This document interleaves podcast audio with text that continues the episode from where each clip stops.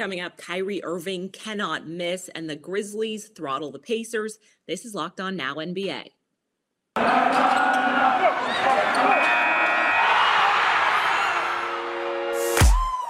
The biggest games, the best performances, expert analysis. You are Locked On Now.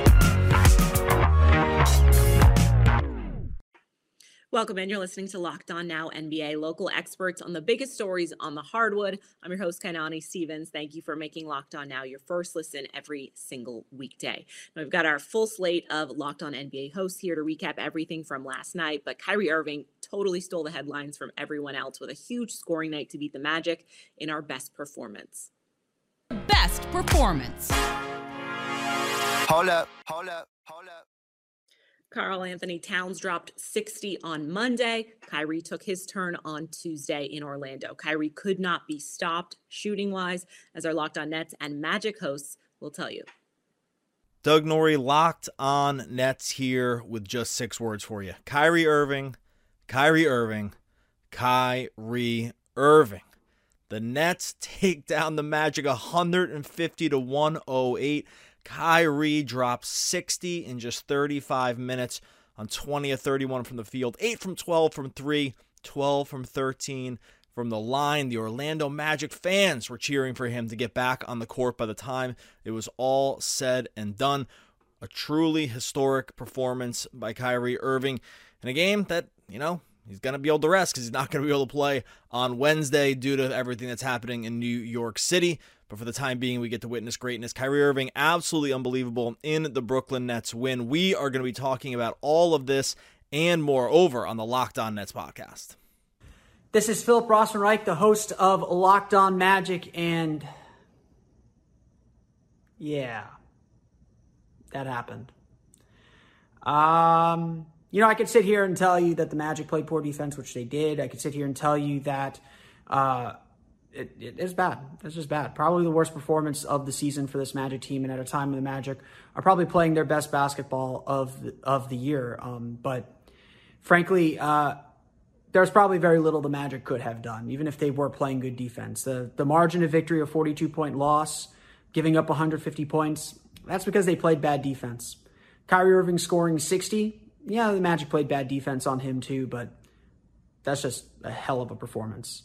And this Magic team doesn't have the star power on either end of the floor when a guy is playing that well to beat them, uh, to, to beat it. That's why Joel Embiid scored 50 on them in 27 minutes or something like that, less than that, earlier in the year. That's why Kevin Durant had a 30 point game on 11 for 12 shooting earlier in the season. That's why Kyrie Irving just dropped 60 on the Orlando Magic, too. This team's got a long way to go. No matter how many positive signs that we see, no matter how many positive signs we point out, it's a long way to go still. Long, long way to go. A lot more coming on. Locked on Magic, probably about the same. Tuesday was the worst loss of the season for Indiana, according to our Locked On Pacers host. He details all the bad from a very bad day to be an Indiana fan.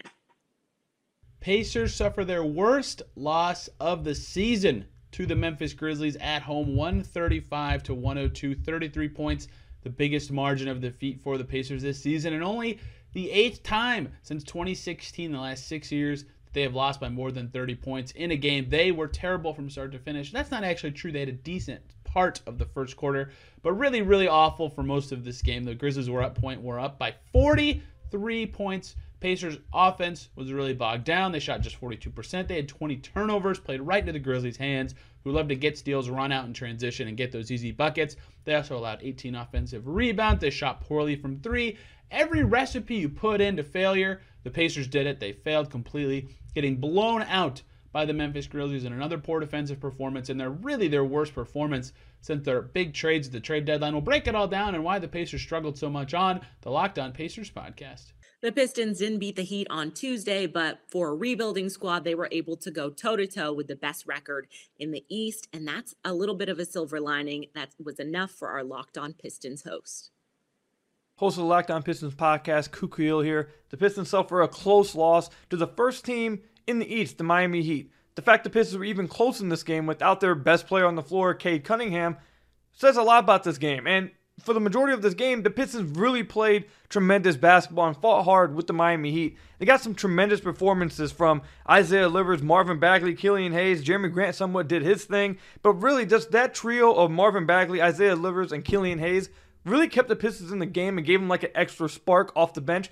They were playing tremendous as a trio tonight, really gave the Pistons the push they needed without Cade Cunningham on the floor. At what point tonight, the Pistons were in like a two point game, and Isaiah Livers was a plus 26 on the floor. At the same time, Killian Hayes was a plus 15, and Marvin Bagley was a plus 11. Those three guys right there really led this game for the Pistons, and you really liked seeing that in a game again that they were without Cade Cunningham. Like to see some other guys step up, and those three guys definitely did. We'll talk about some other things we saw in tonight's game on tomorrow's episode of the Locked On Pistons podcast. That's going to do it for this edition of Locked On Now NBA. Thank you so much for making Locked On Now your first listen every single weekday. Make sure you check out Locked On NBA and your team's Locked On podcast. I'm your host, Kanani Stevens. This is Locked On Now.